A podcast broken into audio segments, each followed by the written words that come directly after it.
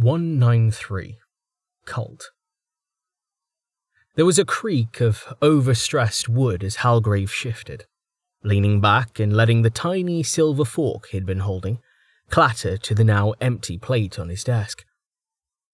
It was before dawn, but in Jugara, that hardly mattered.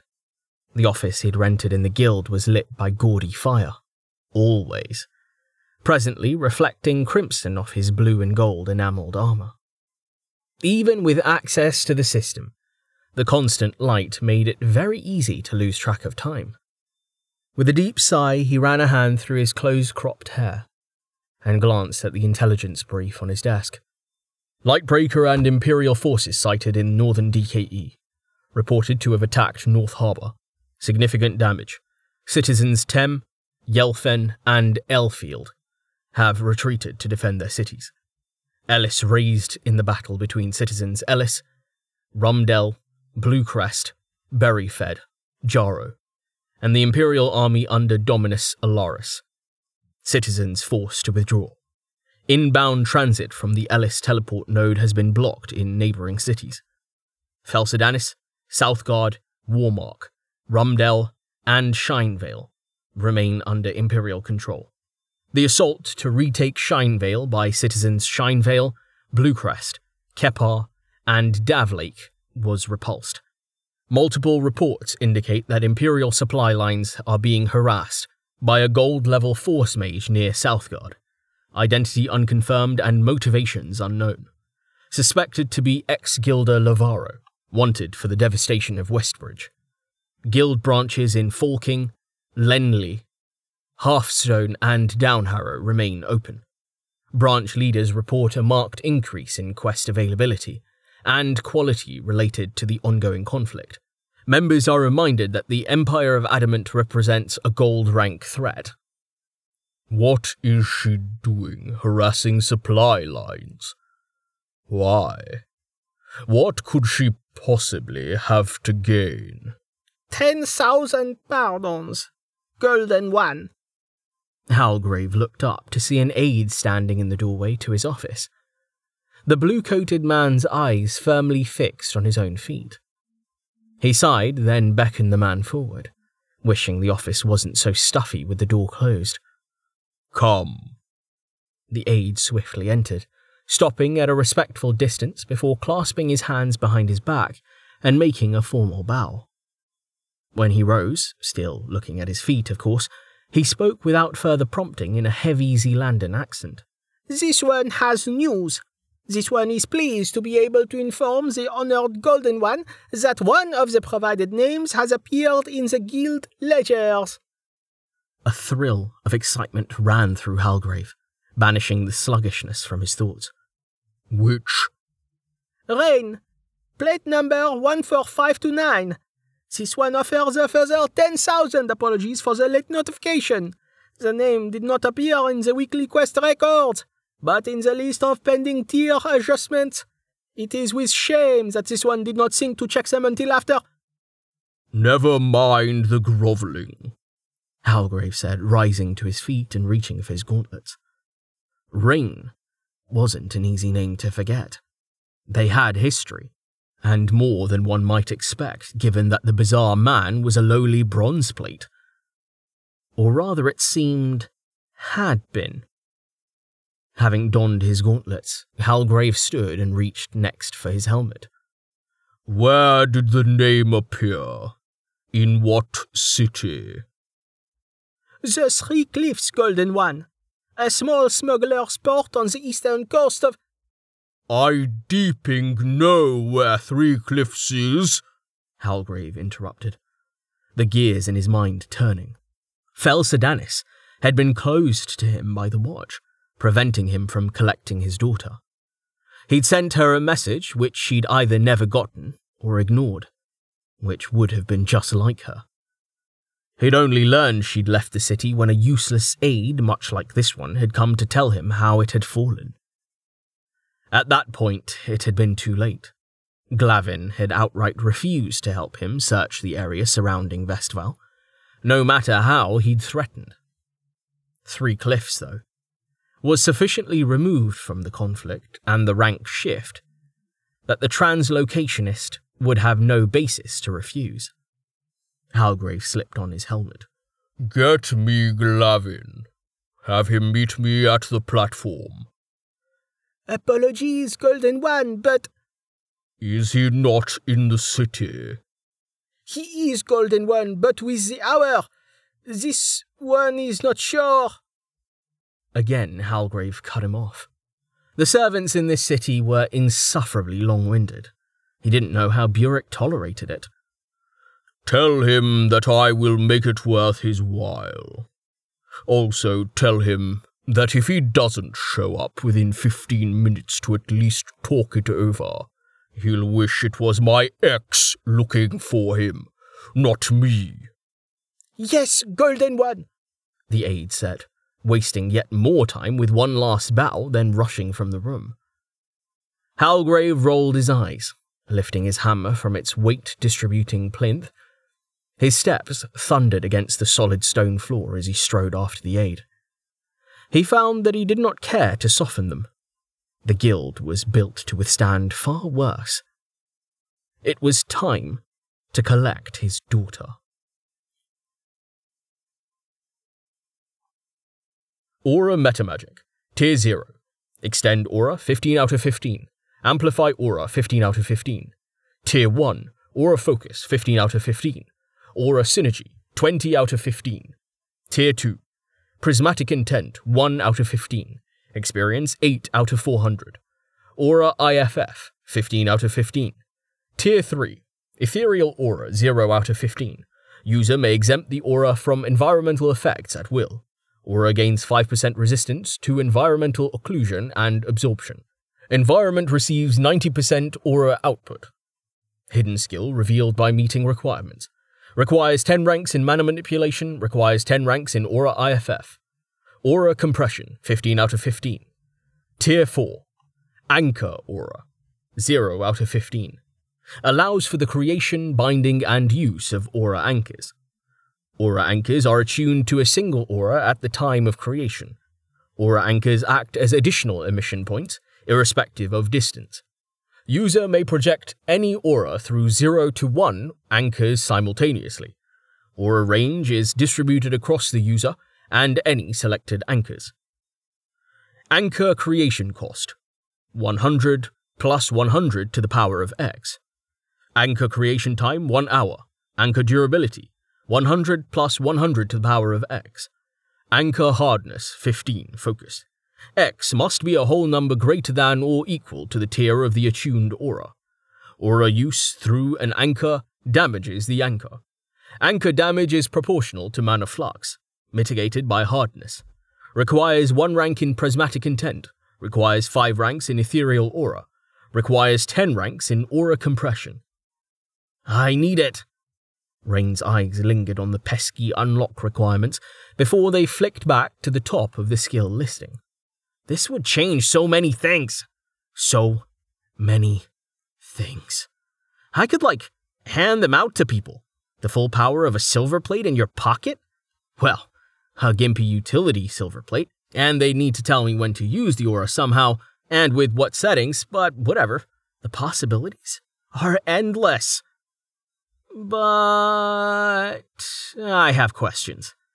Rain fiddled with his rings, watching for changes.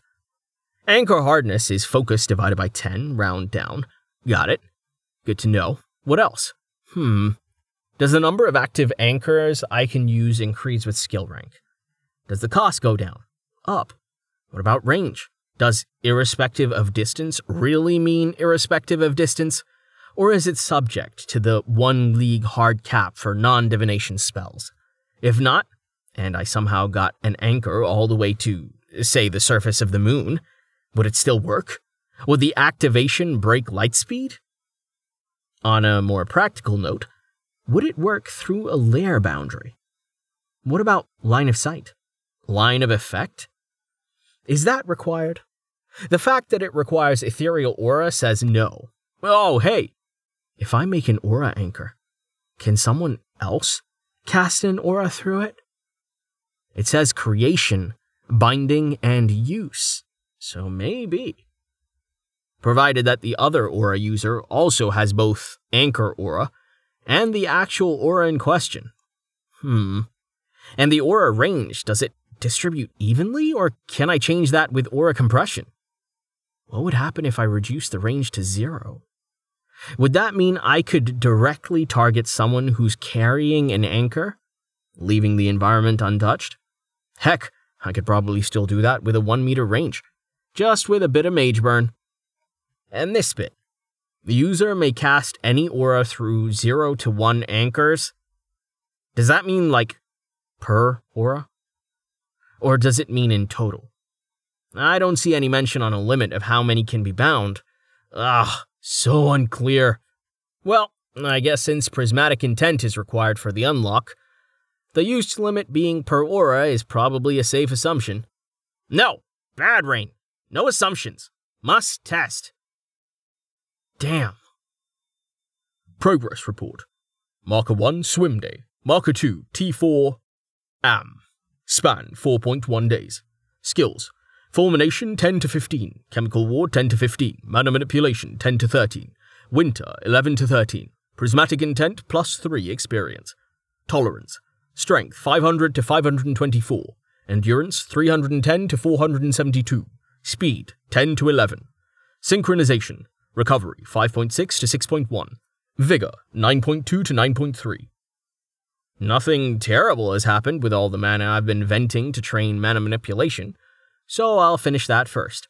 Then I can go back to training Prismatic Intent with the Perception accolades to see how much the skill ranks help. Hmm, I need to.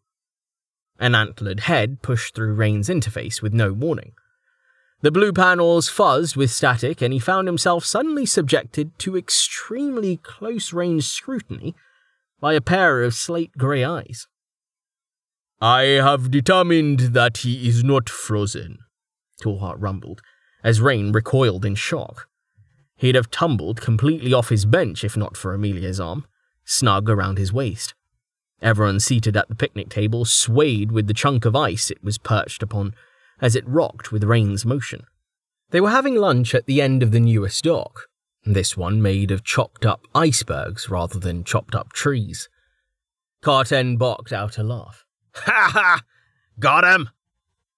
He then took a big bite out of a guild ration, making a loud crunch. Hmm, Tallheart rumbled in amusement, settling back into his seat. The chunk of ice shifted again, jerking as it yanked against the flaxen ropes, holding it in place next to its neighbour. The table and benches didn't slide, their legs sunken through the icy surface and frozen in place. I was reading what it said, thank you, Rain said, sliding his dialogues aside so he could glare at Carten. I told you the unlock went fine, and I gave you the finger to wait. To demonstrate, he raised his index finger in the unmistakable signal for, Hang on a second. I thought the finger was this, Carten replied, flipping Rain off. That means something else, Jameis said knowingly seated on the other side of Carten from Tallheart. He dunked his own guild ration in the dregs of his soup, scraping it around the bowl. As I understand it, that particular gesture is quite rude. Another wave struck the chunk of ice, and Jameis hurriedly snatched up his bowl before any of the remaining liquid could spill. Creamy green splatters of soup across the tabletop told of his mixed success thus far. Rude, Carten said, furrowing his brows in mock confusion as he squinted at his extended digit. He then grinned and hoisted the middle finger of his other hand, now flipping Rain the bird in stereo. How about this then? Tell us what it says, you tit. Be patient, Amelia said, her voice filled with laughter. Once he starts talking numbers, He's not going to stop. Hey! Rain protested, smiling at her, not really mad. She was right, after all. There was a crunch, far too quiet to have come from a guild ration or the grinding of the frozen dog. Rain turned to see Tallheart holding an enormous purple radish, staring at him intently as he chewed. The ships that Amelia had sighted had arrived yesterday and the day before, bringing fresh produce with them. Rain could see them in the background even now, bobbing amidst the icebergs that lingered from the raising of the Fist of Progress. Well? Tallheart asked, taking another bite. Rain's stomach rumbled. He glanced down at his own plate, which at this point contained only battered crumbs, left over from his fried fish. He peeked beneath the table. Besides the heavy radio receiver he'd stashed there, presently emitting a soft hiss of static, the crate in which he'd brought their lunch now held only empty containers and a single, lonely guild ration. While rations were tastier than other forms of brickwork, Rain wasn't sure how well Healing Word worked on teeth. The choice was taken from him in short order, as, true to form, Carten snatched the ration the moment he saw Rain considering it. Rain sighed softly. He wasn't about to fight Tallheart over his radish or ask Jameis if he could lick his bowl. So that was that. I'll grab something later. Damn, I ate a whole fried fish and I'm still not full. He clicked his tongue, looking back at his interface. I need to double down on my endurance training. Good thing I can push up my tolerance higher after my class up. What's it do already? Carten demanded irately, before chomping down on his prize, spraying crumbs everywhere. He pointed the remaining half of the ration at Rain, speaking with his mouth full. If you go back to staring off into space, I'm throwing you in the wet. Rain chuckled, releasing a quick blast of Purify to deal with the crumbs and the soup splattered table. It did nothing for Carten's manners. As the light faded, he cleared his throat, then began to read aloud managing to make it all the way through the skill card without any further interruptions. The moment he finished, though, Carten and Jameis immediately started peppering him with questions, and bickering with both him and each other. Amelia joined in as well, reining things in somewhat thanks to her experience and insight. Tallheart simply let the others talk, chewing in contemplative silence and watching the back and forth. Before the discussion could reach any conclusions, however, they were interrupted by a long, shrill chirp. What was that? Carten asked, destabilizing the chunk of ice as he contorted himself to peer under the table. Shh! Rain hissed. It's the radio. Just after he said this, a quick sequence of five chirps identified the sender as Tani, who was operating the transmitter atop the cliff one of three. After a brief pause, the message itself began. Tapped out hesitantly, in the sequence of dots and dashes that they'd mapped to the common alphabet. What are those? Tallheart said, joining Carten in peering under the table. Did you not say the device would send speech? Rain and Stavo are still working on that part, Jameis said when Rain didn't reply, too busy listening to the message. Jameis shrugged, adjusting his hat. Trouble with the microphone or something. Something to do with signals and noises. This is a code that. Shh! Rain hissed again, continuing to decode the message as it came through, one letter at a time. L G R A V E. Halgrave? What? What's Halgrave got to do with anything? I S. Halgrave is. I What's it saying? Carten asked loudly, poking Rain in the shoulder, the cross chattering having continued while he tried to tune it out. Shut up! Rain snapped, his eyes beginning to widen as the last of the message came through. Tani began spelling out the word stop, but there was no need to wait for him to finish. Rain stood abruptly, making the chunk of ice rock and sway. Jameis had to windmill his arms to avoid tumbling into the ocean. Rain barely noticed, looking up at the cliff.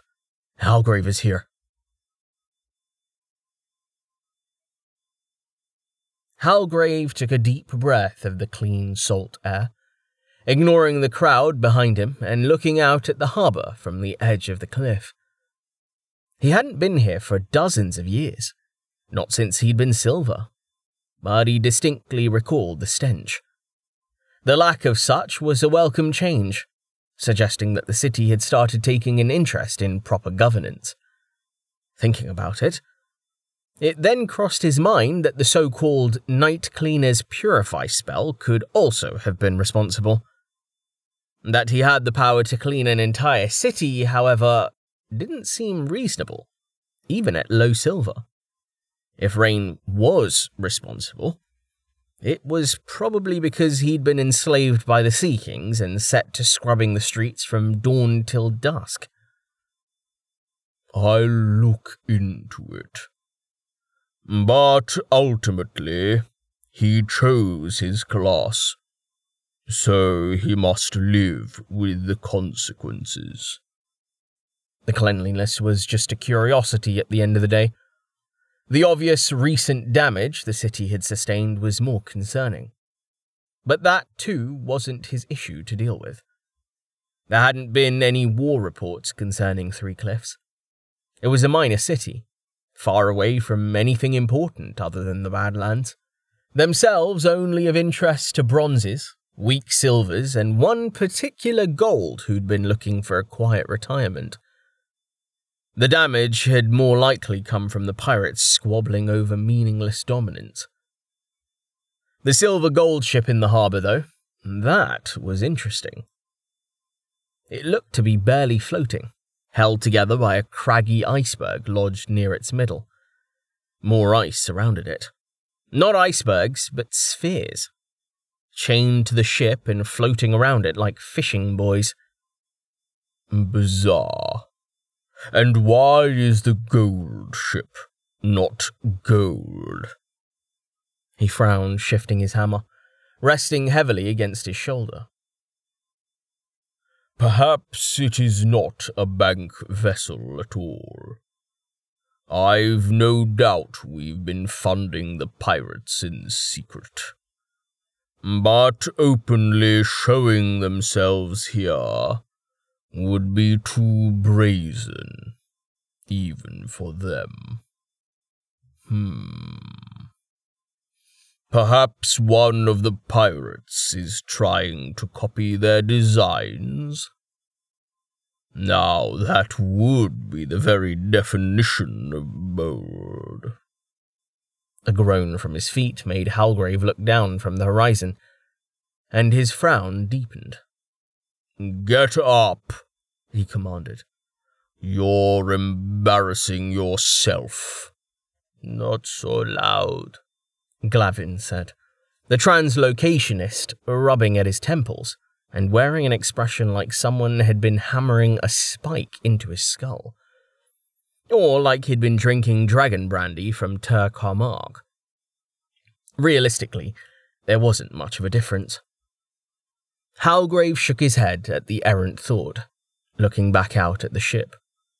Pathetic. It only took three hops to get here from Barstone. Are you silver or not? You didn't tell me your hammer weighed as much as a tur. The translocationist whined. Halgrave harumphed, though he supposed the man had a point. He was using airwalk at the moment, after all, lest the weight of his weapon drive his feet into the stone and cleave off a chunk of the cliff face. It was a shame that the activation cost of adjustable, weight altering enchantments made them ludicrously impractical. Glavin groaned. I don't know who is worse, you or your wife. Do you know what she made me do? She is not my wife, and I don't care, Halgrave said, watching a pair of figures rise from the harbour and begin streaking toward them. Hmm. I don't remember hearing that any of the Sea Kings could fly. Why can't people understand that what I do isn't easy? Glavin said, continuing his pained mewling. Take me to the guild hall in Three Cliffs, you said. Like I could hit a target that small from leagues away and not risk putting us in a wall or under the floor. You people have no appreciation for how.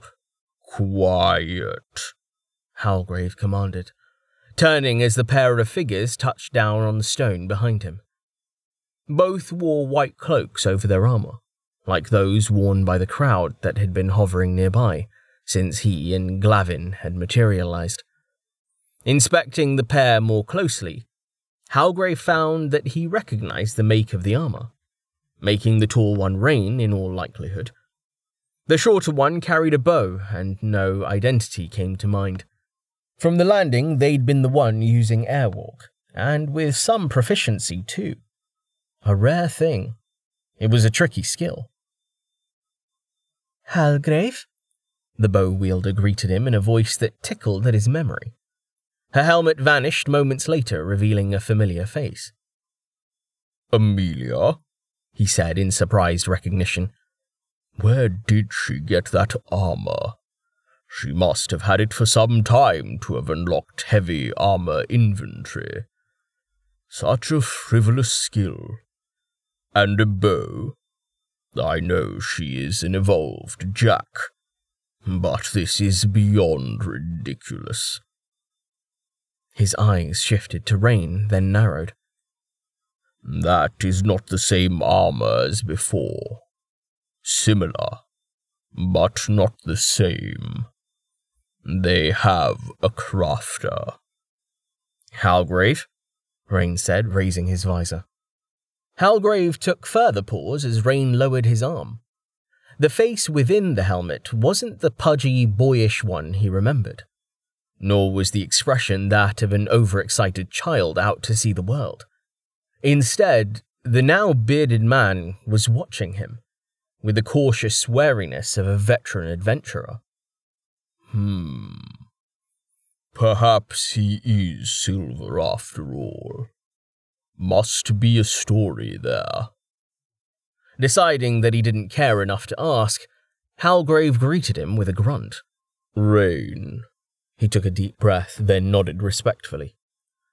Before anything else, thank you for freeing my daughter from that infuriating bubble.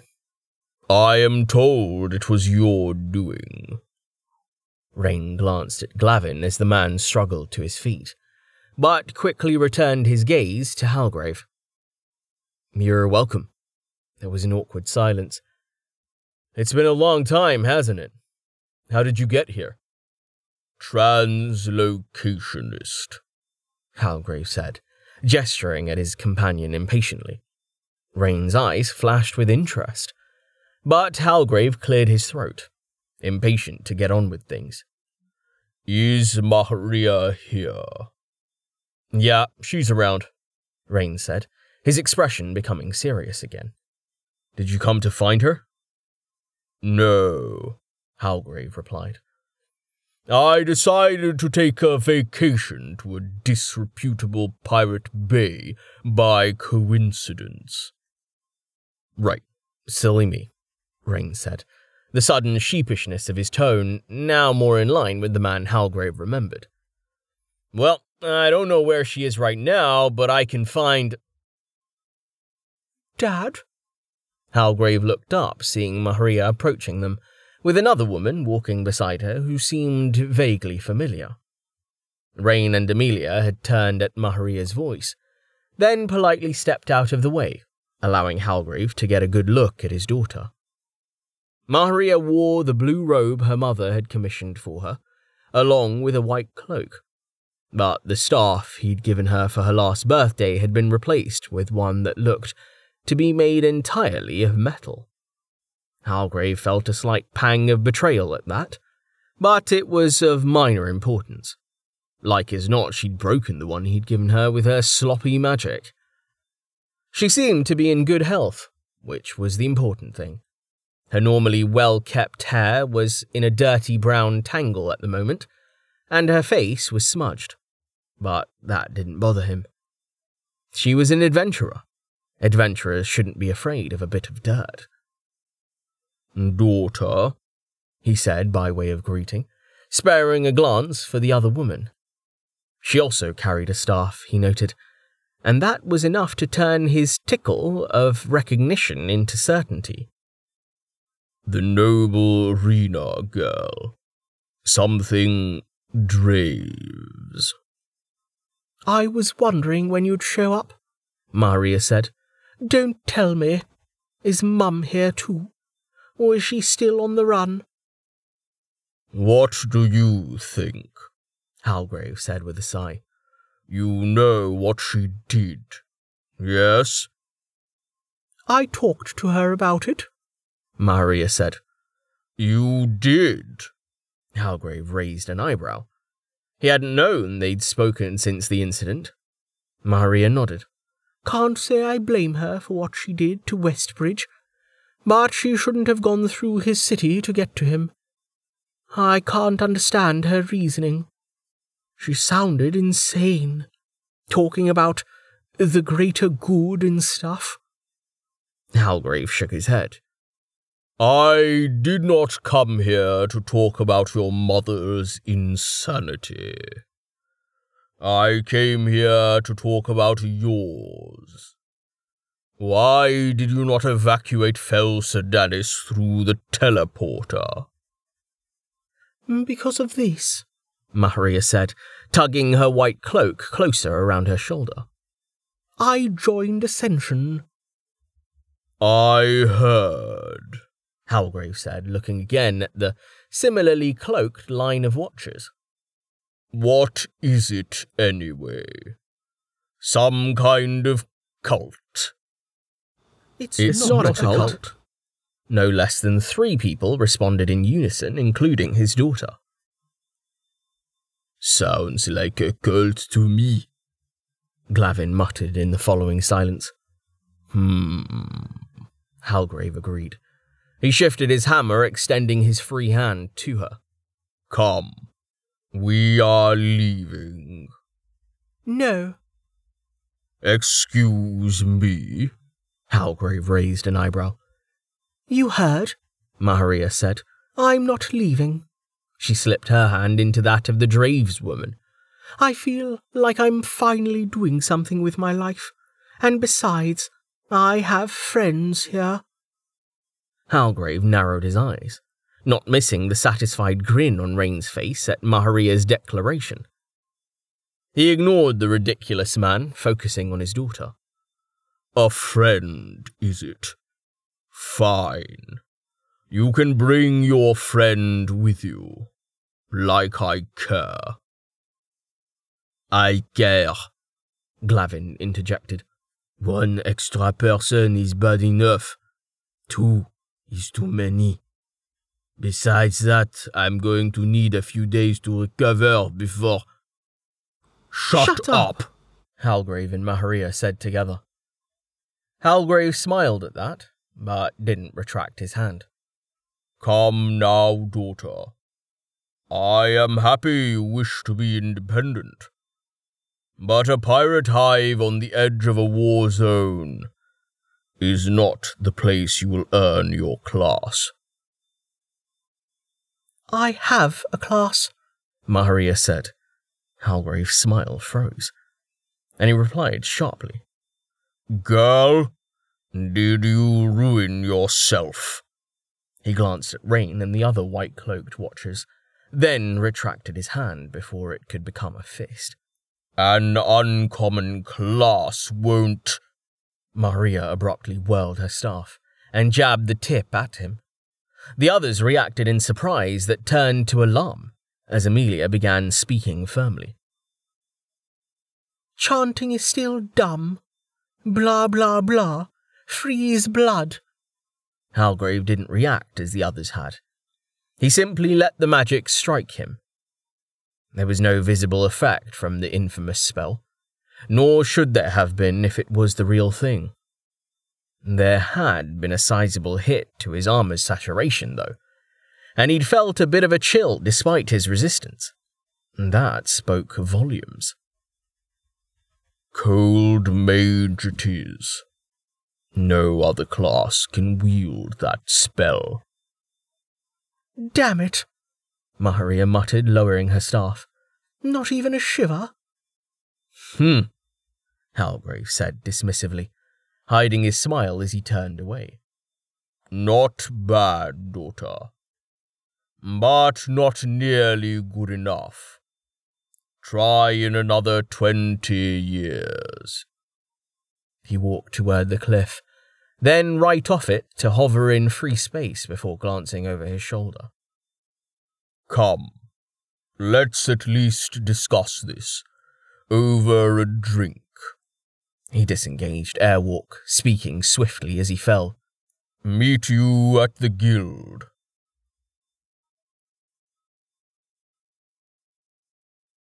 Rain exhaled in relief as Halgrave plummeted out of view, taking his gold plate pressure with him. The man's soul felt odd. Powerful, obviously, but also muted. Or maybe armored. Rain shook his head, setting aside that line of speculation for later. Man, Gus is going to shit a cinder block when Halgrave walks in through the door. Should I ask Amelia to warn him? Putting a pin in that thought too, Rain turned to confront Maharia. Even if the target was effectively immune to damage, you didn't just sneak attack someone with deadly magic, especially not an ally. Especially not your father. To Rain's consternation, however, he found that Maharia was already gone, stalking toward the lift and tugging a bemused Lyn after her. Hey! Amelia laughed at Rain's expression. Let her go. She placed a hand on his shoulder. We need to talk to Vanna and Samson. Rain sighed, shaking his head slowly. Yeah. He turned to look at the grey haired translocationist, noting that the man was rubbing his temples again. His silver level soul was significantly more difficult to sense than Halgrave's, but only slightly more so than Amelia's.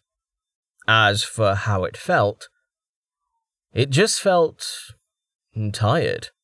Rain forced a friendly smile onto his face. Are you okay?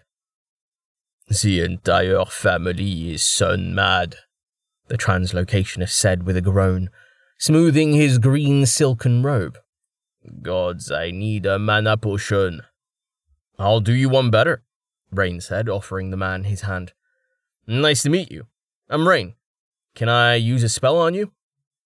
Glavin, the translocationist said, accepting Rain's hand and shaking it with a surprisingly limp grip. What spell? Infuse. Essence well, but same idea. Transfers mana. Glavin shrugged. I have no objection, but I couldn't possibly ask you to fill my entire pool. He released Rain's hand, then gestured to the silver plate dangling from his neck. It is deep, as such things go. That won't be a problem, Rain said, smirking as he activated his magic. Blue rings appeared around Glavin, rising gently. So, you're a translocationist, huh? Glavin looked up from his inspection of the rings. I am? He trailed off, his expression becoming guarded. Why? Rain's smile widened. Have you ever considered joining a cult?